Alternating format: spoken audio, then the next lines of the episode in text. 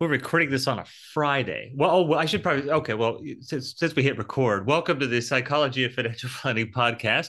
I'm Dr. Charles Chaffin, and with me is uh, Dr. Brad Klontz. Hey, before we get into this, Charles, I um I, I know we're recording, but I meant to ask you, like, what are you doing this weekend? What do you got going? Because all of our listeners want to know. Well, I've got you know here in New York, there's a couple of different things. I've got a um going to I'm going to a little banquet tomorrow night. I've got drink plans tonight. I'm going to this going to this restaurant on the Upper West Side, uh, which I've been wanting to go to. It's Italian Ooh. food. They're supposed to have the best chicken parm, so I'm going Oof. there. And New then uh, gonna do a long run on uh, on uh, Sunday. Gosh, I mean, I look. I love my family. I love my kids, of course. But I, if if I was to be honest with you, I kind of wish I had your weekend planned versus mine. Um, it's less of a fear it's more i'm just i'm missing out charles. Are your do your do your wife and kids are they are they downloading the podcast? I mean well they, hopefully they're not listening to it. Um i did i did preface by saying i'm very happy very happy. That is true you did hey, by the way charles i i have kids. I mean you, you you're missing out on some of that I don't feel FOMO with that, but that's probably a whole other topic. So, so today, we'll save that for another day. that's right. So well, when we talk about the research on um, parenting and children and happiness versus people without children, we'll save that one for another day. That's probably a good idea. So we're talking about FOMO today, as you could tell everybody, and and you know, FOMO has. It's amazing how fast FOMO has kind of come into the lexicon because you know you think about it even of like probably 10 or 12 years ago, it was kind of like a marketing term, right? You people talk about well, mm-hmm. FOMO, try to get people to act and whatnot. And you know, social media has really changed all of that. So, you know, it's some of the work that I do relative to to numb, a shameless plug of another book, but nevertheless, talk about this idea of this relationship between social media and FOMO. That you know, you could be sitting. We you know use the example of the weekend, Brad. You know, one of the best examples is you're sitting you're sitting on the couch with your spouse or partner you're binge watching whatever show you're binge watching or maybe you're binge listening to the psychology of financial planning podcast and you you decide with your significant other we need to come together and listen to Brad and Charles. And and you got your your Haagen-Dazs ice cream which would be cookies and cream for me. You're in your sweatpants and you're it's a cold cold day. You're just you're in your happy place right? Everything all is well with the world and then suddenly you go onto social media. And you go onto social media and you see that like three or four other people is in like Cancun. One of them is here or there, or they're even say that there people post pictures of themselves at bars. I don't understand why people do that. I mean, I drink enough. People already know what I do. I don't need to give them more evidence, but I digress. So suddenly, because you see all these things that are curated, right? You suddenly now that whole idea of being happy in your spot on a Friday night, suddenly all of that is now changed now, right? And now the whole right, dynamic yeah, that, is changed. Yep.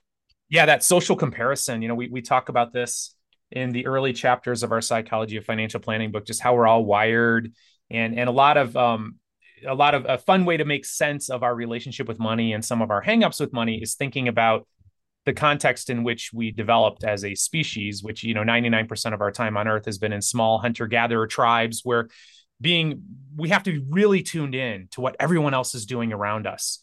And it's almost like this fear of missing out um, was essential to our survival. Like, you know, fear of missing out on, on the next food source, fear of missing out on the fact that everyone just fled from a predator, um, and so I feel like we're just wired to to be engaging in the social comparison all the time. And then of course on social media, I, I saw this a lot during COVID and and um, where people would see um, a picture of somebody on Instagram and they'd be sipping some coffee. This was probably you. And they'd be reading a book on the couch, you know, and taking a picture of that. And um, as someone with young children, I would see those pictures and I would be like, oh my gosh, what what I would kill for like an hour to to read a book and sip some coffee on the couch. And then and I also heard that some people felt very lonely during COVID. And so they would see pictures of families playing games, you know, around the fireplace. And then, oh, I just wish I had somebody to be with during COVID. Um, and much of this too is, is, we're just seeing like these snapshots of these perfect moments. Like people aren't posting their struggles on social media. It's all these idyllic pictures that they want to put out into the world about how great their life is but it does it creates that sense of lack and deprivation and fear of missing out Right. That's exactly right. And that's that's the other point of all of this, right? So you've got this dynamic of of being wired for comparison. You've got this platform and whatnot that puts you in places that you otherwise aren't. And then you add to that, which is really the special spice of all of this, and that is, and you've alluded to it already, is the curated the curated content that people are seeing. And the challenge with this and we're going to dive into this relative to clients the challenge of this it is okay on pardon me on a social media element. It's okay if you have if you're the people you're connected to are the 100 people that you already know okay you know those people on some way in some way shape or form. Maybe you went to high school with them or college with them or they're your you your know uncle. they don't have a happy marriage. Well you that's know. it. That's so you Yeah. just you, you killed my Oh, punchline. oh, doggone it. But that's exactly right. So so if i see you know that you know uncle bert has this life where it looks like every morning he's on a beach you can if you know uncle bert you know you're like hey look i see what he's posting. I know his life I know who's coming in and out of his life. I know the real deal. But when we don't know those people, now that comparison that you're talking about, it's not even fair because you're comparing against something that doesn't even exist. Yeah, I'm I'm thinking of the psychology of envy, which is sort of a fascinating concept, and I think it relates to this. And um, th- th- basically, we are programmed to feel most envious of people who are most like us too. And so, if you see, for example, on Facebook, you see somebody that you went to high school with, you know, s- you know, same gender, perhaps same socioeconomic background, that kind of thing, um, and and bald, you know, um, I, I'm much more likely to be envious of something they have if it's something I wish I had or something I desire. And then the the other component of that is then I also look at them as being undeserving and un, and unworthy Yeah. of it, and it creates this uncomfortable feeling inside of us, which I think is related to FOMO. You know, I'm, I'm envying what you're doing this weekend, to be blunt. Yeah. That, that's exactly right. Well, I know. I mean, even you know, yesterday I posted something on the distraction work that I'm doing on LinkedIn, and you were envious that you weren't part of that. You know, I got a text. know. Why are you putting up videos without mentioning seen- me in it? I'm, I'm see, seeing other offensive. podcasts and whatnot on the side. You know, it's terrible. Okay, so so so diving into this for advisors. So advise, especially you know, we we we think about this element of crypto, and we have so many advisors that are listening. Parenthetically, thank you. Um, and you're getting hit with this element of why aren't I getting these returns? And that doesn't even have to be crypto, right? Why aren't I getting this? Why aren't I getting that? And you, as an advisor, are spending all this time developing a plan, developing a, a portfolio here that is consistent with the with the risk profile of the client, or at least the stated risk tolerance of the client. And then suddenly the client comes in and says, "Oh, well, hey, look, I just saw on Twitter that this bum is getting 15% and I'm getting six. Change everything. So, as an advisor, Brad, I mean, how, how are you handling that? Yeah, it, it is a challenge, and and I would back up and sort of set the frame for us to, you know, as a profession, just sort of think through what what are these meetings we want to be having with clients. What is the quarterly meeting or the annual or the semi-annual, whatever it is, your your cadence with your clients. What what are you designing those to do? Is it is it meant to be? We're going to focus on your portfolio performance. Um, are is that the entire focus? Because if if that's the case, and and and you've been doing that for years, you already know how that thing goes, right? So, um, when when things are going really well, clients, many many um more perhaps unsophisticated clients around investing would will be like, hey, I got a fifteen percent return, but my buddy got twenty. Um, and so they they might ask you to change their asset allocation to try to chase that. And then on the downside, it's like, you know, why did I lose this when my buddy didn't lose as much there? Um, and so it's all that social comparison. And so part of it is, you know, we we can tend to set ourselves up by focusing on returns, um, which by the way are very important. Okay, I'm, I'm not trying to diminish that.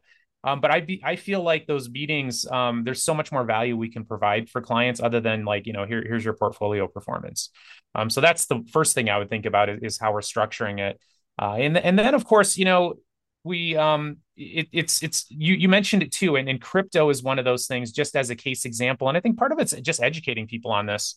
Um, our, our natural tendency to buy when it's high and sell when it's low and predicting that for people because we all have that natural tendency, that herd instinct. Um, it's sort of baked into our psychology and it makes us vulnerable for that. So here's so here's my here's my rant piece, and you know as we're developing all this stuff last year, Brad heard this from me multiple times, and that is, you know, I I like most of the things that advisors say. I've been around advisors for what 15 years now, and most of the things advisors say I really like. I don't care what business model it is. We're business model neutral. Um, but the one thing that bugs me that advisors say is they say, well, people need to know to buy low and sell high. And I think that is the most ridiculous thing. Now, here comes my, he, he's nodding his head because I'm going into my financial literacy thing. Here we go. People know that. So I go out here in the Midtown Manhattan and I survey 100 people and ask them that question. And I probably have even talked about this on the podcast because I rant about it all the time. They're going to get it right, Brad. They know this. They know. They're not going to say, oh, I think I should buy high and sell low. They're not going to say that.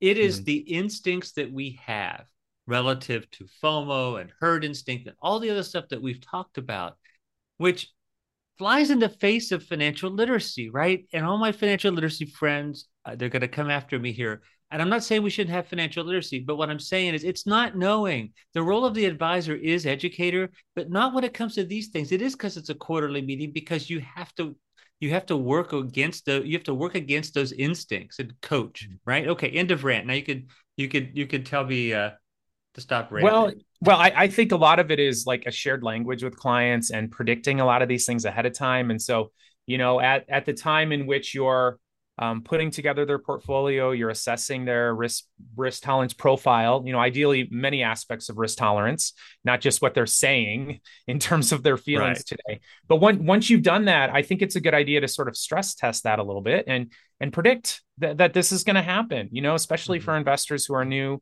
to that experience it's like hey so this is our asset allocation these are the reasons why we're um, you know approaching your portfolio at this level of risk and, you know, just be prepared because there are going to be times in which people who are taking on more risk, um, for example, are going to be having higher returns. And the natural human instinct is to then want to change that asset allocation and to take on more risk. And every advisor who's been working with clients has had this experience where the market's up and clients who uh, are, you know are pretty risk averse actually. Um, and the market's up and now they're they have major fomo and they're like hey i want to you know get more exposure to equities. And it's just the absolute wrong time to do it.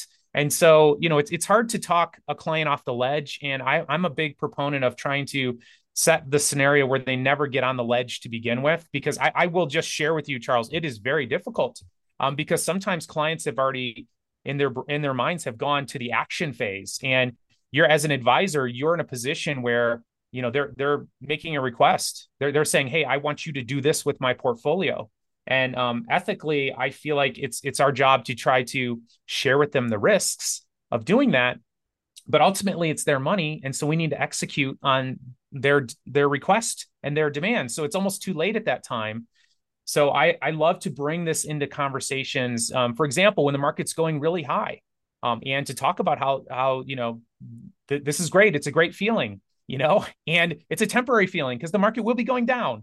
And and to just remind clients around why you picked that asset allocation with them why you chose it why it matters um, and how it's going to be beneficial to their financial goals because really that's what it comes down to. I mean as a financial planner our job is to help clients you know achieve their goals it's not to get the highest possible return because we'll be taking on a lot of risks to do that which may be totally inappropriate for the client and of course not work for them in a downward market. So these podcast people, you know, they tell us that we have to put our ad like in the middle, and so that we mm-hmm. say our ad here, and then we before we say the ad, we do some teaser so that you stay with us after the ad. So the teaser is that Brad and I are going to talk about FOMO after we talk about this ad and the FOMO that we're going to talk about is going to be really good. So you don't want to miss out. I mean, you should be ter- it should be terrified of missing out on the last part of. We've this. been holding back the good stuff. Is what you're holding back. That's right. right. That's right. right. We just gave you all the garbage. Yeah, that's exactly right. Yeah, that's why. It, no, but it was, I, people are listening to the first five minutes. Um, wanted to mention the uh, psychology of financial planning specialist badge. You know, is in nine different countries now. And when I say in, meaning people are earning them from a variety of different firms and business models. Um, they're walking through all the different steps. We're the only designation that has all five of the areas that an advisor encounters relative to the psychology of financial planning that impact the client uh, planner relationship and wallet share and, and a sticky relationship and whatnot. Nine different countries. We couldn't be happier about that. And so for this, uh, we have a special uh, code. You go to psychologyoffinancialplanning.com. If I get this wrong, you can just tell me, Brad. We don't edit these things. We just start recording, and this this is kind of how our conversations go. But so you go to psychologyoffinancialplanning.com and you go to this you check out under the specialist badge and then you type in the word podcast which i think is is it an all cap it doesn't matter if it's cap doesn't matter it doesn't matter so you could put you could you could do whatever you want put in podcast and you'll get a discount on the specialist badge it's asynchronous uh, so on demand is probably better. I say asynchronous sometimes when I'm talking to firms and they look at me like I'm crazy. Like, what, what, what does that mean? You know, and I'm not even wearing a turtleneck. I mean, I'm not, I'm not, I'm not just, not just try to not act like an academic. So it's on demand and everybody gets it. So you can binge watch us. So anyway, so it's on demand. You can finish it whenever you want and, uh, and whatnot. So go to psychologyoffinancialplanning.com, uh, go to the, the specialist badge and learn all about uh, everything associated with the psychology of financial planning. It's a thorough program. You get nine CE credits if you're a CFP professional, and uh, you get the discount if you type in podcast. Um, it's exciting. It's exciting to be all around the world, and we got some really cool partnerships coming uh, soon, both in the United States, but also internationally, as well as some um, uh, as well as some really cool workshops and something. I did the whole ad. I thought you were supposed to say something. Can you say something nice about what we're doing? Yeah, I'm Char. Uh, Charles is a very reliable source, um, so of information you know, you know, not hey Brad, you know, nodding your head in a podcast doesn't really help me. I mean, okay, oh, you just nodding. Well, people, you don't feel the energy. I'm trying to hype you up a little. I don't know. yeah. by the way, everyone listening out here, if you if you know about FOMO, could you just raise your hands? Okay, so so back to so back to FOMO. So I think the best analogy when it comes to FOMO investing is related to baseball. So if you watch which that means I probably I could have alienated part of our audience. So if you don't watch baseball, I'm going to fill you in. So if you watch like a highlight of a baseball game, or you if you go to a whole baseball game, it's like three hours, and it's not a fast moving sport, which is one of the problems that they're they're encountering right now. But if you watch the highlight of a of a baseball game, they're going to show like three or four plays, mm-hmm. and almost all of them are one thing and it's somebody taking that ball and hitting it over the fence, right? That they showed the home run, right? And so what happens is you have this perception that that's happening all the time when in reality the home people yeah yeah players are swinging for the for the fences but they're also striking out more and you don't mm-hmm. see the strikeouts and that's what you have here when it comes to FOMO and investing, especially when it's related to these people that have, have these ridiculous returns or they're involved in crypto and they're talking about the wins they're not talking about the losses. Same thing at the casino. We talked about the casino a few episodes ago. They post pictures of everyday people up there saying i won a hundred thousand dollars. I want to see them post pictures of everyday people saying i lost my house right here. Right. And not the, i'm not laughing about people seeing their house. But they don't post that and that's the same thing here right absolutely and you know you mentioned crypto early in the show and uh, you know the research on cryptocurrency traders is they score higher in FOMO than the average investor. And you know crypto is is a great example of sort of the modern day tulip mania. Um, also, uh, those uh, what were those things? Those NFTs. Oh, those things NFTs. went nuts too, right? Yeah. And and it's it's really normal to feel FOMO. And as, as, an advisor, like we feel it too. And I think one of the most dangerous things that um, you, you can do as an advisor is to not acknowledge that we share the same psychology with our right. clients That's and we're just as vulnerable to the biases and hopefully we're much more conscious of them and just understanding that you are going to have that fomo and the entire financial service industry had FOMO around crypto. Yep. And this has happened a couple times where there's new ETFs coming out because, frankly, your clients are coming to you and saying, Hey, I, would like to get into some of this Bitcoin or some of this cryptocurrency. And as an advisor, we, of course, want to help get our clients in any asset class they want to get into. So then the the the whole industry starts to move into that. Um, and then quickly retreats. I've noticed that's happened a couple times, times. Um, when when the crypto goes down. But but crypto, um, just as an example, those individuals tend to have more that that FOMO. And to your point, they will share with you of the stories that you hear about somebody who went from rags to riches. And there, there are many of these stories around. But what you're not hearing are the 99.9% of people who have lost their life savings or lost everything they invested. And so it, it's it's an important thing to recognize in ourselves and then of course talk about that um, that whole psychology with our clients i think that's right. I, I think and, and it seems to be it seems to me that you know talking to a lot of different firms that they they realize they need to talk about it and they're and they're working with us to figure out what to say. And i think it makes a lot of sense you know on, on the front end. It's so different than than we talk about goals right? So with goals we say here you have a much higher likelihood of your client achieving goals if you identify the obstacles on the front end think about you know you listening to this right now as an advisor and a lot of you i know listen to listen to these things while you're working out. So let's say you start a workout regimen and you have a trainer and they start this and you really you really want to do it. Like you really want to lose weight or gain muscle or whatever reason you're doing it. And that trainer says to you i'm going to tell you about four weeks into this you're going to hit mm-hmm. a wall.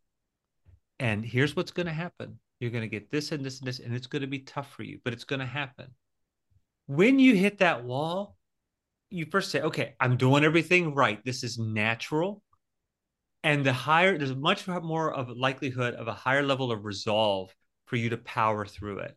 And i think about that the same obviously with the goal piece but i think about it even with fomo. And you, you've already alluded to this too is like as an advisor saying look temptation is going to be around the corner and and you know we talk a lot with advisors we're talking to a broker dealer about a month ago a very large firm and they were talking about you know being an advisor in the information age when their clients are looking up all these things and seeing all these you know social media or sites that are talking about wealth that has nothing to do with them and they've got to and they have to deal with that. But and saying on the front end you're going to see this and this on social media and i'm just going to tell you we develop something together that that fits your risk tolerance, it fits your goals. You're going to be tempted by that apple down the road. That apple is not necessarily real, right? And so getting it out on the front end, I think, could help a ton. Yeah, I love it. I love the uh, you know one concept in psychology is normalizing yeah. and not pathologizing, which is basically like, hey, look, we're all vulnerable to this. You know, like you know, the big shocker on the psychology side, side would be if you went through your entire life without getting depressed or anxious. I mean, that would be the shocking moment, not the fact that you're going through these experiences.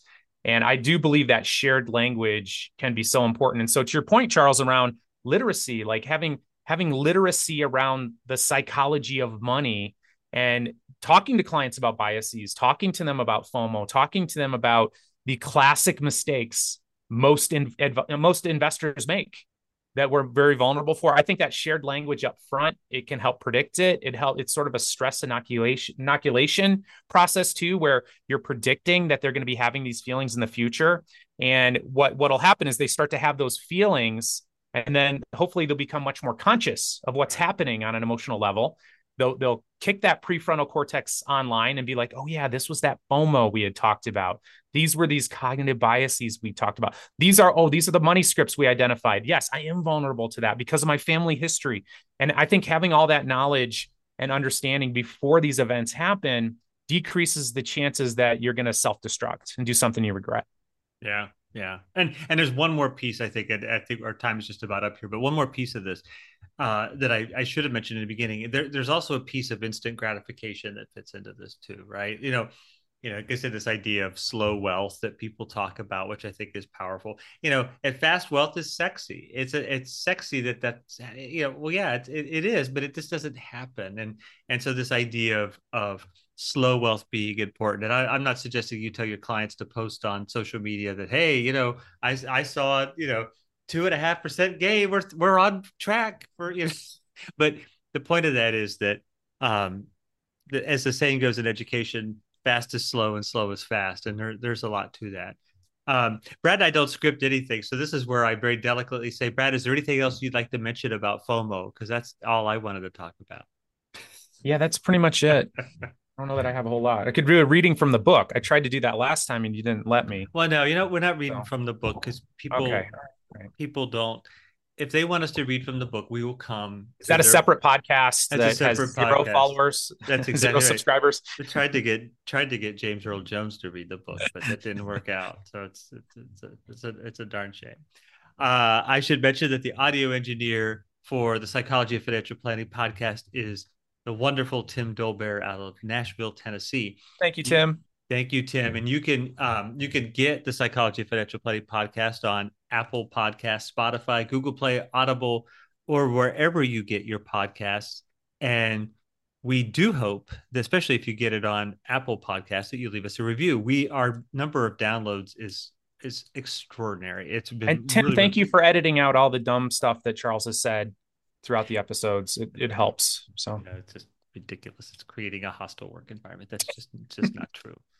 Um, uh, I lost my train of thought. Oh, we're getting lots of different downloads, and but we'd love to get lots of lots more reviews. So uh, if you could review that, would we uh, it would be wonderful. We're looking forward to seeing some of you on the conference. Brad's got a busy conference circuit. I have a busy conference circuit. We're doing some workshops. Check us out at psychologyoffinancialplanning.com if you'd like us to come visit the uh, visit your firm and do a workshop. We're thinking about doing the podcast on the road, taking it somewhere, uh, maybe somewhere warm before uh, before summer hits. It would be great to to to do it somewhere, don't you think, Brad? Wouldn't it be nice? I do, I do. And if and if we if you do run across us, let's let's do a selfie. Let's put it on Instagram and let's create some FOMO.